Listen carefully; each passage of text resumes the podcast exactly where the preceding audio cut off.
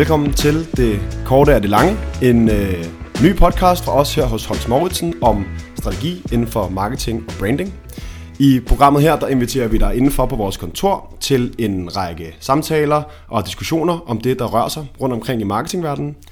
Vi dykker ned i tidens mange rapporter og teorier og en masse nye cases og forsøger at levere alt dette på en let fordøjelig måde. Mit navn er Rasmus Lund, jeg er juniorkonsulent her hos Holst Mauritsen, og så er jeg også vært på programmet her. Og i dag, der skal vi snakke om strategihierarkiet, som øh, titlen på den her podcast er. Og det skal jeg øh, sammen med dig, Jakob Holst Mortensen. Det skal vi nemlig. Og jeg tænker, at vi skal starte ud sådan helt fra scratch.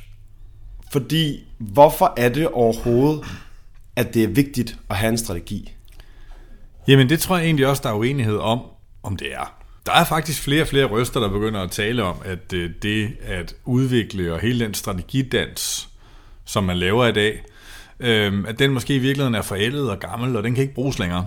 Øh, argumenterne for den tilgang, det er, at verden er blevet så uforudsigelig, så kompleks, øh, så svær at navigere i, at det er formålsløst at forsøge at lave den her langsigtede, klare planlægning af en strategi frem mod et eller andet mål, man gerne vil have. Øhm, og man kan jo sige, at, øh, at det er sådan set rimeligt nok jo. Altså kvæg, at strategi er langsigtet af natur, så vil den strategiske proces og strategiprocessen også skulle se langt ud i fremtiden, for at kunne træffe nogle strategiske valg, som virksomheden kan rykke på. Men hvis det er umuligt at forudse fremtiden, Hvorfor så overhovedet gøre det? Så der er kommet en gren, og den er ikke så ny igen sådan set, men altså øh, ny i relativ forstand af, at det her er et felt, der er, øh, ja, nogen vil sige mange tusind år gammel fra den militære gren af strategi, men måske i management-tanker måske 100 år gammel. Så er der kommet en skole med Henry Mintzberg, som hedder Emergent Strategy. Så der er to skoler inden for, for strategi generelt set. Der er det, man kan kalde Deliberate Strategy, som er, at man altså klassisk laver et grundigt arbejde, hvor man prøver at planlægge sin indsats frem, og man så deliberately, altså helt med vilje og meget fokuseret, sender virksomheden i en retning, man ønsker for den. Og så er der den anden, som handler om emergent strategy, som grundlæggende øh, går ind for en mere øh, bottom-up tilgang, hvor at man måske ikke fra toppen af ledelsen af sætter særlig mange øh, projekter i søen og prøver at styre det op fra ned, men man i virkeligheden prøver i højere grad at lave en anden løs defineret retning, virksomheden skal i, hvor man så sender medarbejderne hen. Og det, der så gerne skulle ske i de her virksomheder, det er, at medarbejderne de begynder at, øh, at stille og roligt finde ud af, hvad virker og hvad virker ikke. Og det er det, man kalder emergent, fordi de ligesom emergerer opfra. Mm. Øh, og så taler man om det her meget sådan sproglige øh, billede, en, en analogi af, at det så for ledelsen strategisk gælder om at finde blomsterne blandt ukrudtet og så i virkeligheden, i stedet for at du sidder som ledelse og forsøger at sige, så skal vi gøre det her, og få folk til at gøre det, så slipper du organisationen fri, og så er det dit arbejde at luge ud i ukrudtet, altså de dårlige idéer, som ikke virker, og blive ved med ligesom at prøve at finde blomsterne for så at accelerere dem. I den anden skole, der er der også dem, der siger, mm, der er stadigvæk øh, relativt meget behov for, at nogen sætter en retning og laver nogle planer, og har nogle ønsker, øh, eller i hvert fald nogle idéer om, hvor det er, virksomheden skal hen, og hvad medarbejderne skal få deres tid til at gå med. Øhm, jeg lever 100% mere i den skole. Jeg er begejstret på mange områder, sådan rent øh, ideologisk og filosofisk, for emergent strategy-tanken, fordi det vil være fantastisk, hvis det rent faktisk kunne fungere i virkeligheden. Men jeg må indrømme, jeg har svært ved at se, de organisationer, hvor at en, en, en strategi, eller i virkeligheden en organisation helt uden strategi, fungerer synderligt godt. Altså, det er hverken særlig rart at være i som medarbejder. Det er meget svært at finde ud af, hvilken retning vi skal i. Alt skal godt nok være velorganiseret, kulturelt i hvert fald. Og man skal være helt sikker på, at folk de ligesom kan finde ud af at gå i samme retning, og synergieffekterne opstår alligevel, og så videre. Hmm. Øhm, det kan være, at jeg er naiv, eller dum, eller dårlig, eller jeg simpelthen ikke forstår det, men jeg lever nok bedre i den verden, hvor ledelsen udstikker en retning, og at man som medarbejder så forstår, hvor det er, øh, vi skal bevæge os hen, hvad det er, min opgave er, hvad det er, mit konkrete ansvar er for at løse det, mm. og så sætter sig ned og prøver at lave så mange konkrete indsatser, man kan, for at få løst det. Det gør jeg også, fordi jeg forstår godt, hvad folk mener med, at verden er uforudsigelig, og man skal kigge langt frem osv. Men i 99% af alle de virksomheder, eller alle de kategorier, vi arbejder i, der kan man altså ret beset godt arbejde med en 3-5 års horisont på sin strategi, og er stadigvæk være ret sikker på, at uanset om markedet eller vilkårene for at drive, drive virksomhed i det marked ændrer sig en smule, så er det stadigvæk nogenlunde det samme, om du så producerer biler og sælger biler, eller cykler, eller sodavand, eller mad, eller om du er en retailer, eller et supermarked, eller om du er en fagforening, eller en forsikringsselskab. Altså om fem år har folk stadigvæk brug for forsikringer. Det sælger godt at have de rigtige forsikringer, der dækker de nyeste ting. Altså grundvilkårene vil være de samme. Ja. Og så er der nogle ting, der ændrer sig. Men det, der er vi så ikke enige. Øh, altså alle er ikke helt enige i, med mig i den her øh, proces, men vores tilgang er altså primært deliberate, end den er emergent. Ja, men og det er vel i virkeligheden også et eller andet sted midt imellem, at de fleste befinder sig. Ikke? Altså det er vel en, mest normalt, at der er en blanding, en, en balance mellem de to ting. Ikke? Jeg vil faktisk sige, at øh, jo, altså jeg vil sige, hvis, hvis jeg skal være grov, så vil jeg sige, at der er mange virksomheder, der helt ubevidst og ikke med vilje ligger i emergent. Mm. Fordi de simpelthen bare ikke har nogen strategi, de aner ikke, hvor klart. de skal hen, og medarbejderne render sgu lidt forvildet rundt. Øh, det ser vi ofte og oftere. Men vi ser jo også den anden, øh, som er måske endda faktisk en, en dårligere version, fordi der har du lavet strategidansen helt ceremonielt på deliberate-strategien, øh, og har, har lagt og lavet en strategi, men du har ikke gjort dig et særligt grundigt forarbejde for, øh, hvorfor vi har valgt de her ting.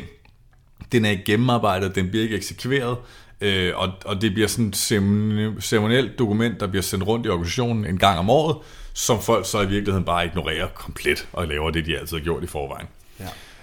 Så ude på fløjene har vi pest eller kolera, og så... Øh... Ja, og så har vi noget inde i midten, som gerne skulle kunne fungere i virkeligheden. Ja. Øh, og det er jo det, vi skal ind på i dag. Ja. Og nu hedder det jo strategihierarkiet, og så fik vi lige den her lille øh, indflyvning til de forskellige typer af strategi, man ligesom kan kigge på øh, helt klassisk. Men vil du ikke lige give os en indflyvning til, hvad er hvad betyder strategihierarkiet, og hvad er det for nogle øh, elementer, der er i det, og hvorfor er det så relevant at tage op her? Jo, man kan sige, strategi er i, i sin essens, øh, så taler man om valg og fravalg, men grundessensen af strategi er at tage nogle, øh, det man kalder coherent actions, altså nogle sammenhængende handlinger, som der kan få virksomheden i øh, sendt i en ret, retning, man ønsker. Mm. Så det her med at have coherent actions, det kræver, at man på en eller anden måde har en række forskellige øh, strategier, som peger i samme retning. Og det er derfor, man taler om en strategihierarki. Og det klassiske og det mest formelle strategihierarki, det har tre lag. Det øverste lag er det, man kalder for sin corporate strategi, sin koncernstrategi. På det niveau, der taler man, hvis man skal sådan kode helt ind til benet, oftest om, hvilke dele af virksomhedens produkt eller brand eller kategoriportefølje skal vi investere i, for at få væksten til at blive forløst. Altså det, som Roger Martin kalder dit where to play, altså hvor er det, vi rent faktisk spiller bold henne, mm. øh, og på hvilken del af vores banehalvdel gør vi det. Næste lag, det er forretningsstrategien. Øhm, det er der, hvor din business units, dine forretningsområder, din, øh, nogle gange kan det også være de enkelte brands eller brand managers osv., at det er her, hvor de sætter sig ned og laver deres forretningsstrategi, det vil sige inden for mit afgrænsede marked, hvordan vinder jeg markedet, hvem er mine konkurrenter, og hvad skal der til for, at jeg kan tage markedsandel, eller vækste kategorien, hvis det er der, du er. Og nedenunder øh, det forretningsstrategiske lag, der ligger der det lag, som man kalder det funktionelle, eller de funktionelle strategier. Og det er alt fra din finansstrategi til din HR-strategi til din øh, kommunikationsstrategi, social media-strategi, content-strategi, alle mulige andre ting. Men kvæg navnet, at de er de funktionelle strategier, langt mere orienteret på meget konkrete indsatser, og hvad gør vi helt konkret for at kunne levere på forretningsstrategien. Mm. Og det er ligesom hierarkiet. Ja. Koncernstrategi, forretningsstrategi, funktionelle strategier. Ja. Men altså, sådan er det vel ikke altid delt helt op, at man har så konkret en opdeling og så konkret en struktur omkring sin strategi.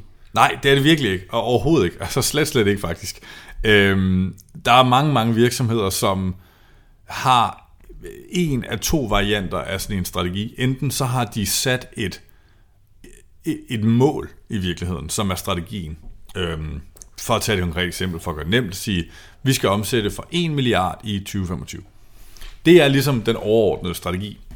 Og så er der faktisk ikke noget imellem det mål, og så det, der rammer marketing eller kommunikation. Mm. Og så sidder man i marketing og kommunikation, ligesom man gør i alle de andre afdelinger, og tænker, hvordan skal vi bidrage til at gøre det her?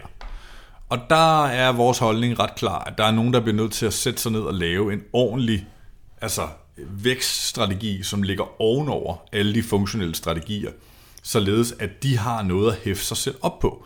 For ellers så ender man i en situation, hvor du har en masse forskellige øh, afdelinger, som sidder og løber øh, efter det samme mål, men med en masse incoherent actions, som måske slet ikke hænger sammen. Der er ikke nogen, der har taget aktiv fravalg, der er ikke nogen, der har prioriteret, der er ikke nogen, der har sagt, det er det her, vi går efter osv. Det er ligesom bare, øh, alle forsøger at, at løbe efter det mål så godt de kan med de midler, de har, uden nødvendigvis at planlægge det. Ja, og uden nødvendigvis at føle, at man kan skabe en direkte connection opad til. Ja. Faktisk så, da der var uh, Can Lions her for et par uger siden, så var det en af de store indsigter, der kom ud i deres rapport, den der Marketing Challenges Report, der kom ud der. Det var at langt størstedelen, eller i hvert fald en fremtrædende procentdel af CMO'er, der var med i den undersøgelse. Den største udfordring, de ligesom så foran sig, det var det her med at skabe en sammenhæng mellem marketing og så den overliggende forretningsstrategi. Så det er et kæmpe problem alle steder, faktisk i hele verden også. Ja, og jeg kan huske, at vi snakkede om den, da den kom, og jeg, øh, jeg, jeg, jeg gik til at starte med til testerne på LinkedIn og tænkte, jeg startede faktisk en opdatering, som jeg aldrig nogensinde skrev, som hedder, jeg ved ikke helt, om jeg skal grine eller græde, fordi grundlæggende kunne vi herinde jo godt sidde og klappe vores små konsulenthænder og glæde ja. over, at præcis det, vi laver, er vildt vigtigt, fordi det er der mange, der har brug for. Men hvor er det også, altså det er jo grundlæggende ret øh, altså, trist og virkelig øh, altså, frustrerende, mm. at, at, at det er der, at vi oplever, at der er så meget, der mangler. Og, og nu, nu, øh, nu kan jeg blive skudt i skoene, at jeg måske øh, er en smule biased. Men jeg synes faktisk sjældent, at det er marketingdirektørerne eller, eller chefernes skyld, mm. at de ikke helt er sikre på, hvordan de skal forankre deres marketingstrategi i forretningsstrategien. Det vi oplever i hvert fald, det er, at det seriøst er, altså det er forretningsstrategien, der halter. Der er simpelthen ikke nogen, der har sat sig ned og lavet den ordentligt og grundigt nok, hvor man har gjort det, der skal til for at komme frem til noget, som en marketingstrategi kan sætte sig på. Vi, når vi arbejder med det, så ender vi ofte med at skulle tage koncernstrategien eller en overordnet vagt mål eller en vision, en virksomhed har, eller hvis de har en overordnet strategi, hvilket også er fint nok, at skulle prioritere den i at sige, men hvilke dele af virksomhedens mål kan marketing levere på? Og så finder vi måske 3, 4, 5 must-win battles, som den overordnede strategi har, som vi har mulighed for at påvirke positivt i marketing og kommunikation osv. Og så koger vi dem ned og siger, hvis det er de her 3, 4, 5 stykker, som vi kan levere på, hvad er det så konkret, vi skal gøre hmm. for at kunne levere på den? Og så begynder du at kunne danne dit strategihierarki på den måde. Men uden og før du har det, så vil du i så, så, så vil du have en af to tilfælde. Du vil have en, en strategi, øh, hvor du har en, en marketingstrategi, som flager fuldstændig, øh, fordi den øh, måske i virkeligheden taler om nogle konkrete indsatser, der skal gøres i marketing, men som faktisk ikke rigtig peger i den retning, som den overordnede strategi ønsker sig. Eller også så vil du have øh, noget så vagt som ikke rigtig nogen strategi på toppen, og så har du måske en stærk marketingstrategi, men de to ting er ikke alignet, så man har ikke den rigtige produktudvikling, du har ikke den rigtige position, du har ikke den rigtige tanke for egentlig at kunne drive det. Og det er bare uforløst i alle tilfælde. Ja, men hvis man så, som du lidt sidder her og siger, at man har prøvet at afdække sit strategihierarki på den her måde her, og finde ud af, hvor er der, hvor er der nogle huller, hvor er der, hvor er der nogle gaps, hvor er der ikke connection. Hvad, hvad, er, det, hvad er det så, man gør? Jamen, i virkeligheden, så, som, som vi var inde på før, så er der jo, øhm, der er jo, der er jo det formelle hierarki, koncernstrategien, forretningsstrategien, de funktionelle. Mm. Men i mange tilfælde er der ofte også et meget uformelt strategihierarki.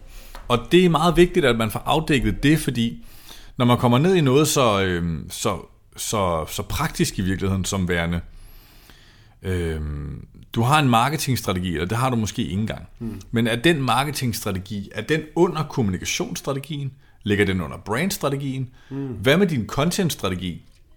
Er det en del af marketingstrategien, eller er det en tværgående for kommunikation, marketing og employer brandet, eller hvad ved jeg? Alle de forskellige uformelle strategihierarkier bliver man nødt til at få afdækket, og der kan man ikke formentlig blive enige. Fordi der er stadigvæk en kamp i dag om, er kommunikation en del af marketing, eller er marketing en del af kommunikation?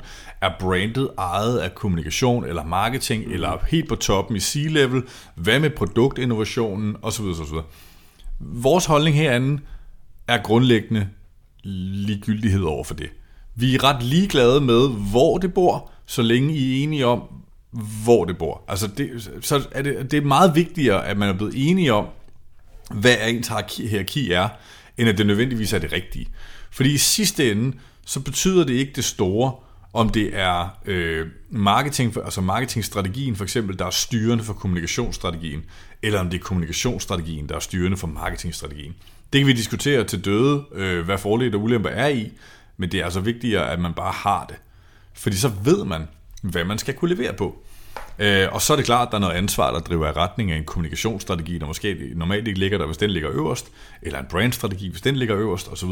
Men det er vigtigt at vide, hvilken en, der ligger hvor, og hvilken nogen, der skal falde ind under og ja. levere på. Så det der med at have overlæggeren, hvor at alle de underliggende øh, strategier kan ligesom snakke op i, så man er sikker på, at der er alignment, og man har de samme målsætninger og arbejder med dem. Ja, og, og man, man kan sige et, øh, et konkret eksempel, hvor det begynder at blive rigtig komplekst det er meget ofte, øh, når man laver enten øh, social media strategier eller content strategier. Mm.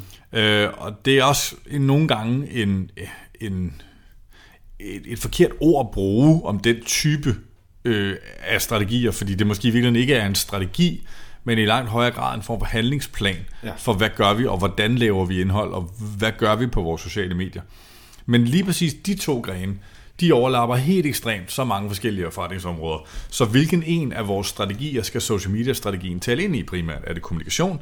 Er det PR? Er det brandstrategien? Er det marketingstrategien? Er det alle fire samtidig? Og hvordan opvejer vi og, og balancerer vi det? Og det samme gælder indholdet.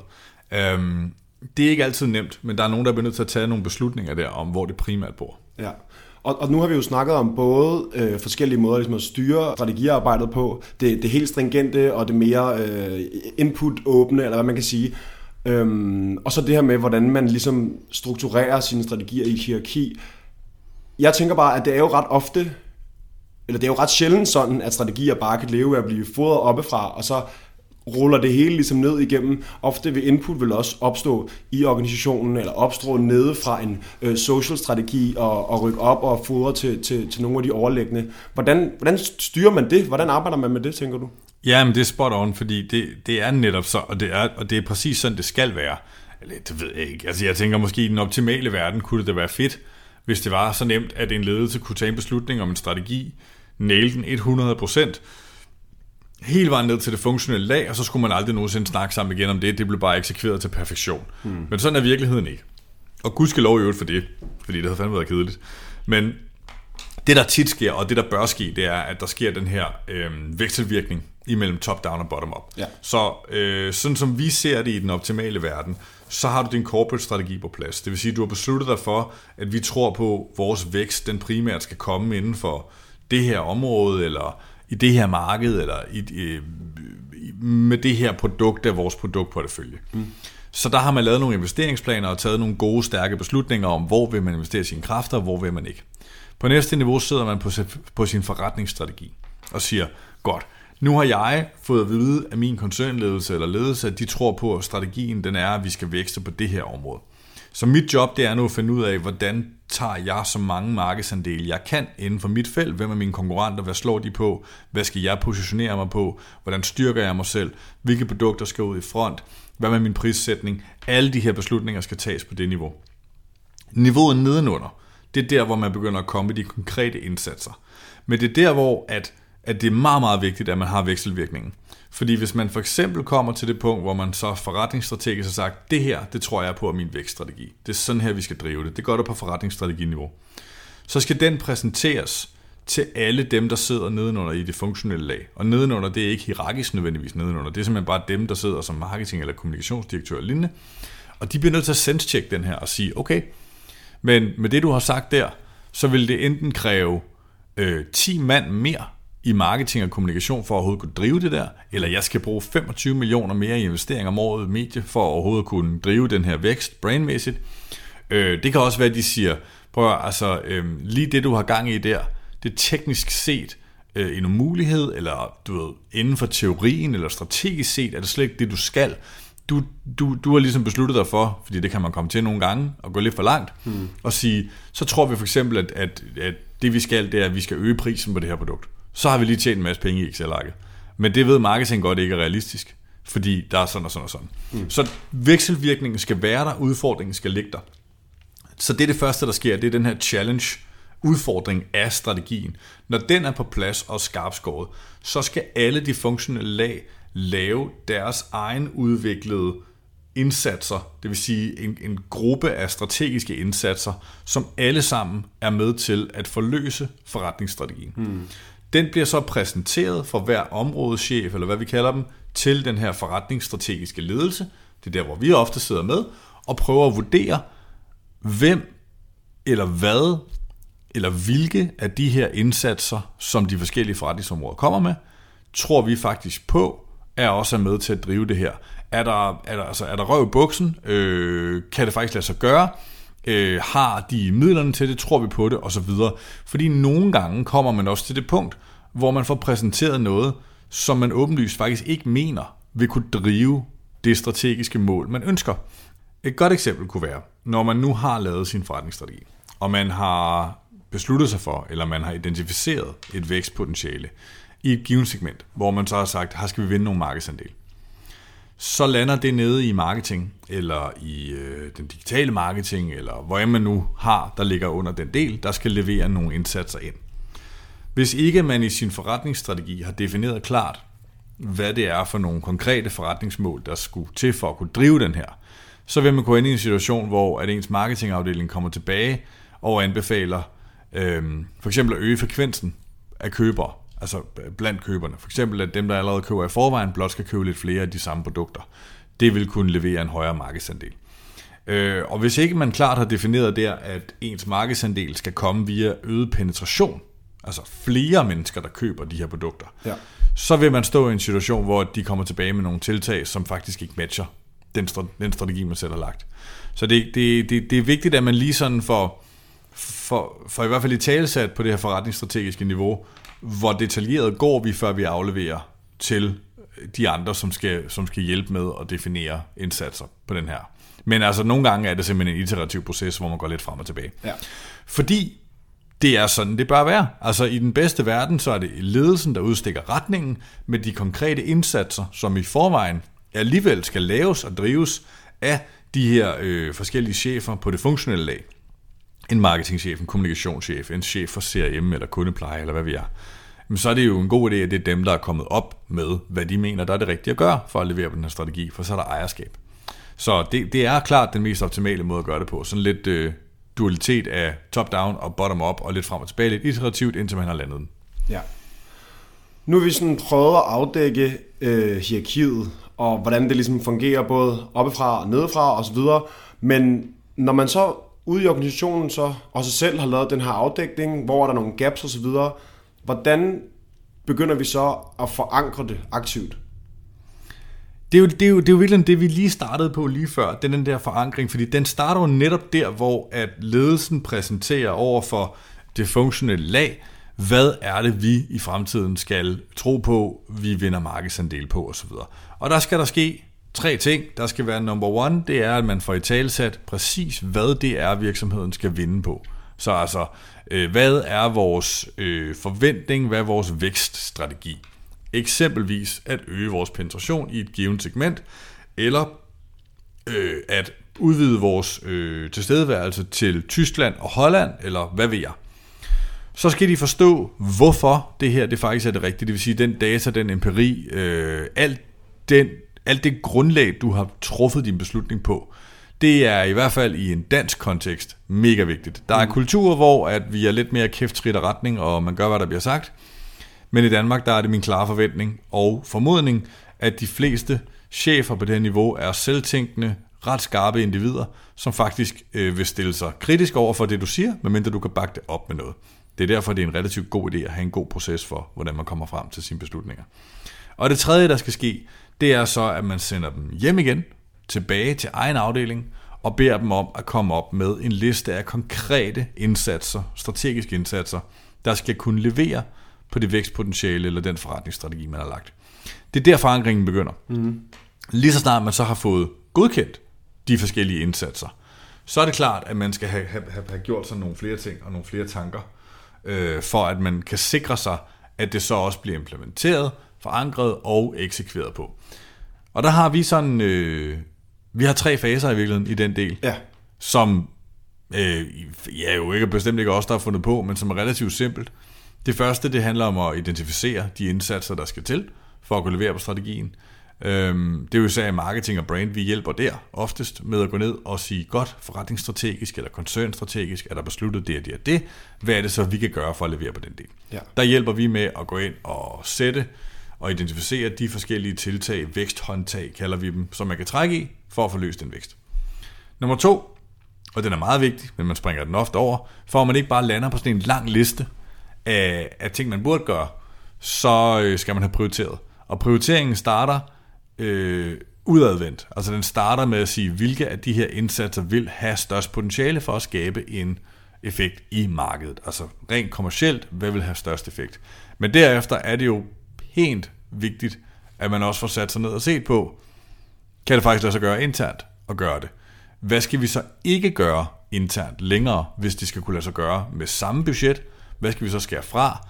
Der plejer ledelsen ikke at være særlig villig til at skære ret meget fra, og der er det altså vigtigt, at man sidder på det niveau her og siger, det er fint venner, men I kan ikke bare give mig mere og flere opgaver og forvente, at jeg skal levere mere vækst med det samme investering, med de samme mennesker, med de samme ressourcer.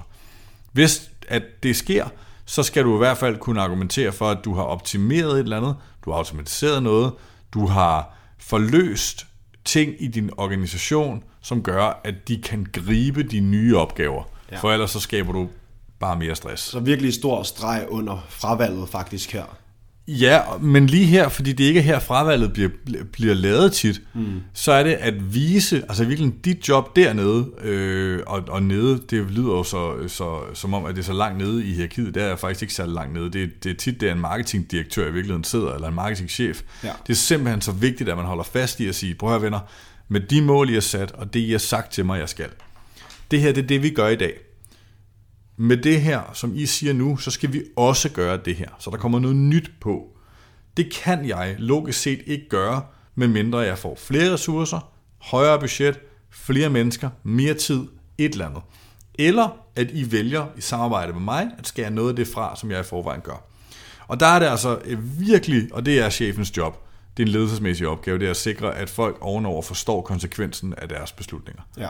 Fordi ellers så kommer man til at virkelig at slide sin organisation tynd. Og det er der mange marketingafdelinger, der er i de her år. De er simpelthen druknet i succes, fordi alle nye opgaver bliver lagt i marketing, fordi vi er gode til at levere på dem, og fordi hvis det er noget med data, hvis det er noget med et eller andet at gøre, så er det sgu nok meget fint, det er marketing, der tager den.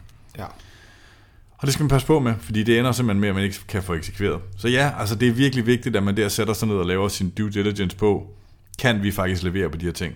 Og der er det, ja, altså jeg, og jeg ved ikke hvorfor, men man, man har en tendens til, som strategiansvarlig, at komme til bare at finde på nye ting, Ja. og ikke tænke på al den drift, der er i forvejen, som jo også er vigtig. For når man så highlighter, godt, så vi skal have det her nye, det betyder så, at vi ikke længere skal, skal, skal supportere de kunder, vi har i dag i det her segment. Så vil de selvfølgelig sige, nej, nej, nej, hov, hov, hov, hov, hov, hov. selvfølgelig skal vi stadig det. Ja. Nå, okay, så de her fire mennesker, der sørger for, os, at vi stadig har en tilstedeværelse i vores kernemarked, dem skal vi stadigvæk have. Så det skal de gøre, og, det må, og, og der må vi ikke tabe. Nej, det må vi ikke. Godt. Men med det nye marked i Tyskland så, hvem skal så gøre det? Og det er så der, hvor man begynder at have nogle diskussioner om investeringsniveauer. Og så kan man, der, der er mange måder at gøre det på, der hjælper vi gerne også, men altså man tegner simpelthen bare nogle streger, der hedder, med nuværende indsats, eller med nuværende ressourcer, så kan vi nå det her. Ja. Det plejer at være sådan en meget lille streg, der går opad. Så er der en, en, en minimal investeringsniveau, hvor man investerer noget, så kan man noget nyt og noget mere. Og på den helt transformative, så kan vi det hele, men det kræver også for det meste ret mange penge. Ja, og det er jo faktisk ret ressourcepræget, det du snakker om her, og der er jo også en stor øh, del af det, som handler om at afdække kompetencer, især med marketing, hvor det kan være øh, teknologiske kompeten- kompetencer til øh, nye medier eller nye platforme, man skal kunne, eller en ny type indhold, man gerne vil lave, som jeg også tænker er rigtig vigtigt at, at afdække. Ja, absolut, og, og, det, og, og det er faktisk, ja, det er jo netop kernen af det. Øh, det er at sige, med den her nye strategi, mm. og det skal man stort set gøre hver gang, du får noget, der ligner en ny strategi, så vurder, om den organisation, du har i dag, er den rigtige til at levere på den. Det er det, man i fagsprog kalder en operating model. Altså har vi den rigtige model til at operere med den her nye strategi.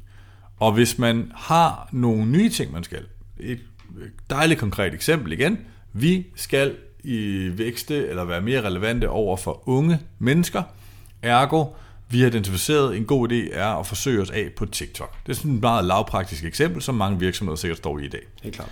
Har vi nogen internt, eller har vi et bureau, som rent faktisk kan levere noget på TikTok? Nej, det har vi ikke, så det skal vi have fundet. Det koster penge. Hvor skal vi finde de penge? Skal vi tage det fra Facebook-budgettet, fra Instagram-budgettet, fra CRM, fra nyhedsbrev og e-mail? Hvad skal vi gøre? Hmm. Meget lavpraktisk, men det er man nødt til at tage en beslutning om. Fordi ja, du har fuldstændig ret. Det handler om, har vi kompetencerne til at levere på det eller ej? Og hvis ikke, hvordan opkvalificerer vi folk til at have det? Eller hvordan køber vi det ud i byen? Eller hvordan ansætter vi til at gøre det? Ja. Og, det og det er jo kernen af, af punkt 2, altså prioriteringsdelen, som handler om at prioritere de identificerede indsatser og sige, så er de her indsatser, vi har identificeret, hvilke af dem prioriterer vi, og, og, og hvad skal vi levere, og hvad skal der til for at kunne levere på det? Ja, og så den sidste er jo implementeringsdelen, punkt 3. Ja, ja og, ja, og det kan jo lyde så dumt, men ja, man skal jo planlægge sin implementering, ja. kan man sige. Så altså, punkt 1 er identifikation af indsatser, punkt 2 prioritering, og punkt 3 er planlægningen af selve, du kan kalde det eksekveringen, du kan kalde det transformationen, kært barn har mange navne. Jeg synes, transformationer ofte virker så voldsomt, men eksekveringen af selve strategien. Og det er egentlig så banalt, som at man, når man har fået sin strategiske overlægger at vide af en eller anden i en forretningsstrategi, så laver man sine indsatser, og man identificerer sine indsatser. Den prioriterer man i en eller anden matrice over, hvad tror man har mest impact, og hvad kræver mindst arbejde. Altså en klassisk, hvad en quick win, øh, impact versus effort. Når man har gjort det, så sætter man sig ned og prøver at finde ud af, så hvilke af de her indsatser, som jeg har identificeret, skal jeg egentlig starte med? Og kan jeg gruppere nogle af dem? Lad os antage, at du skal starte på TikTok for eksempel. Godt. Hvad er det, der skal til for at kunne starte på TikTok? Jamen, jeg skal have identificeret, hvad er det øvrigt, jeg skal sige på TikTok? Øh, hvad skal jeg lave? Øh, hvad er min tone of voice? Øh, hvem skal lave indholdet? Hvor meget koster det at lave indholdet? Skal der bruges penge på annoncer eller ej? Hvilke segmenter, konkrete målgrupper går vi efter? Hvor ofte skal vi være til sted? Alle de der ting. Før at du kan lancere TikTok. Og når du begynder at have den man kan sige, baglæns tankegang fra, okay, vi skal launch TikTok, så begynder du også at have en klar eksekveringsplan. Mm. Og så skal du sætte nogen ansvarlig for at eksekvere på den. Og du kan jo faktisk ikke rigtigt komme videre med din strategi, før at du har lavet den nogenlunde estimat af, hvad det her det kommer til at koste. Mm. Og der er det altså dit job at sætte dig ned og have lidt is i maven og tro på, at du kan gestimere dig frem til det. For du kan ikke indsamle tilbud og lave pitchen og alle de der ting og sager, som du skal. Du bliver nødt til bare at sætte dig ned, måske ringe til en ven eller to og spørge, er det her nogenlunde inden for skiven af, at det vil overhovedet kunne lade sig gøre? Mm. Og så bliver du nødt til at rapportere de tal opad, for ellers så går alt i stå i strategiprocessen. Ja. Så, så det er simpelthen at få lavet sin, sin strategieksekveringsplan i planlægningsdelen, uddelegere den som en track lead, eller det plejer vi at kalde det, altså en eller anden, der er ansvarlig for det spor ja. i strategien, og så skal den eksekveres. Ja. Så er det sådan set bare at gøre det, og jeg siger bare i meget store anførselstegn, fordi det er jo tit der, det fejler. Ja, netop, fordi jeg synes jo, at nogle af de projekter, vi har haft, og generelt min erfaring, har sagt mig, at det sidste step her, det bliver rigtig, rigtig, rigtig svært. Det bliver rigtig svært at oversætte nogle af de her indsatser og nogle af de her Mosfons battles til konkrete arbejdsopgaver her til sidst. Så har du nogen øh, bud på eller idéer om, hvordan, hvordan kan man, hvordan kan man ligesom vurdere det? Hvad er opgaven derfra? Jamen, jeg, jeg, jeg er jo sjov nok helt enig, fordi det er svært. Mm. Og, det, og jeg tror, det er svært af mange grunde. Altså for det første, fordi når man har lavet strategien, når man så begynder, nu, nu er vi helt nede der, hvor vi har øh, altså helt klassisk almindelige medarbejdere, dem der skal eksekvere strategien. Ja.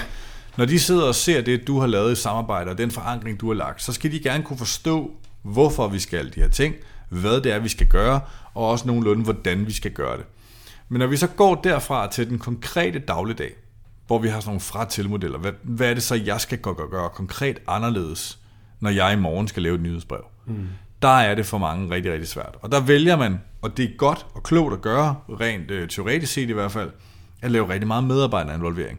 For at få dem onboardet, for at give dem en følelse af, at de er med, for at engagere dem osv., men også fordi man jo ikke selv har dybdeforståelse ned i alle kanaler i marketing, for at vide præcis, hvad der skal til. Det, der bare desværre tit sker, det er, at der er mange af de her folk, der faktisk ikke nødvendigvis enten er helt med på, hvad strategien egentlig er, og så finder de på nogle ting, som ikke rigtig giver nogen mening, eller også så er de ikke særlig villige til rent faktisk at bøje sig og, og lave om på noget.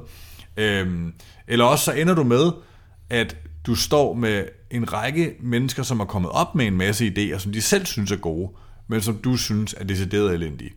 Og så bliver du nødt til at tage valget enten at eksekvere noget, du synes, der er forkert, fordi du vil involvere dine medarbejdere, eller også så skal du overtrumfe dem og sige, jeg mente det faktisk ikke alligevel, det der medarbejderinvolvering. Det var bare for sjov, det var bare noget, vi legede, så nu gør vi det, jeg siger.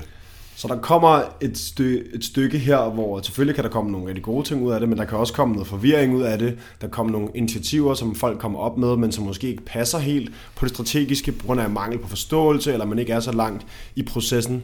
Og så bliver det her inklusion jo spil, Ja, det spil fra galleriet af en eller anden slags. Ja, præcis. Og det, altså, øh, det har alle jo prøvet på et eller andet tidspunkt at sidde. Jeg ved ikke, de fleste tror jeg har prøvet på et eller andet tidspunkt at sidde i en situation, hvor man tænker, altså, leger vi medarbejderinvolveringen nu, eller, eller, eller mener I det faktisk? Ja. Øhm, og jeg tror, jeg synes for ens egen skyld som chef og leder, er det virkelig vigtigt for ens egen troværdighed, at hvis du vælger at tage dine medarbejders tid og hoveder og hjerner, og tage dem ind i en workshop for at, at, at få deres input til en strategiproces, så skal det være seriøst. Så skal det være, fordi du mener det. Mm. Ellers så kommer du til over tid at, øh, at miste troværdigheden og respekten fra, fra din egen aflevering på det. Ja. Øhm, fordi det, altså, det er jo ikke mennesker, der er dumme det her. De kan jo godt lugte, hvad det er, der sker. Og de kan godt mærke, hvad det er, der foregår. Og de kan i hvert fald se, når det er, det udkommer, om det så rent faktisk var seriøst eller ej. Ja. Fordi så kan de genkende noget. Og så tror jeg, det er vigtigt også at lægge vægt på den, den informerende, onboarding-agtige idé i det her med at holde workshops og lave inklusion og være god til at kommunikere det også, at en del af det er selvfølgelig, at der skal et produkt ud af det. En anden del er, at det er en virkelig god måde at få strategien ind under huden, at, at få det forankret i organisationen. Og det tror jeg måske er en god idé også at være åben om, at det også er, øh, har et informativt øh, purpose, eller hvad man kan sige. Ikke? Altså, jeg synes, noget af det mest effektive, det er at stille sig op, når det er, strategien er på plads, og forklare helt ned i kernen, hvorfor er det, vi skal det her. Mm.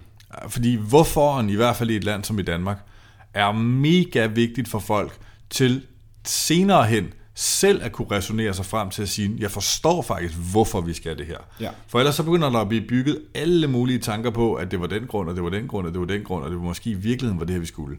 Det er vigtigere, at de forstår, hvorfor vi skal det her nu, end, end lige nu, end faktisk konkret, hvad det er, de skal gøre anderledes. Ja, så det er faktisk tilbage til vigtigheden af at have den her overlægger, vigtigheden af at have et hierarki af sådan en forståelse, der også, der også følger ned igennem organisationen. Ikke? Jo. Ja. Jo, og, og, og et meget konkret eksempel på en, øh, en, en workshop, vi havde med en, en implementeringsdel her, helt nede i en social øh, afdeling.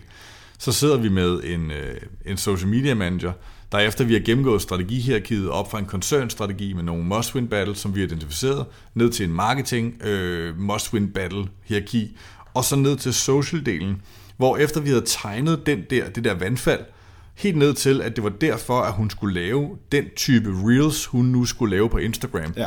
Der var sådan, det er, det, altså, hun var så begejstret, hun rejste sig op og klappede, og var sådan, det er fandme fedt, fordi nu, når folk de kommer og siger til mig, men skal vi ikke lige lave den her reel i stedet for, så kan jeg sige, nej, du skal tige stille og sætte dig ned igen og gå tilbage til din afdeling, fordi her, der er det mig, der bestemmer, fordi strategien er, at vi laver de her reels, fordi marketingstrategien siger, at vi skal nå det her segment og øge vores markedsandel, fordi vores koncernstrategi har sagt det her.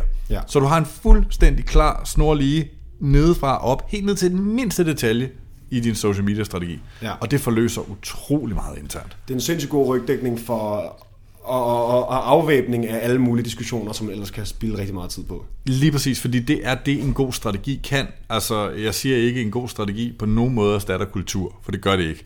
Men hvis du har en rigtig stærk strategi, så lukker den mange af de interne diskussioner om, hvad vi skal og hvad vi ikke skal, som ellers opstår alle mulige steder, så snart lederne ikke er i rummet. Ja, Jamen helt enig. Jeg tror, at det var det for øh, denne gang. Tak for, tak for indsigter igen, Jakob.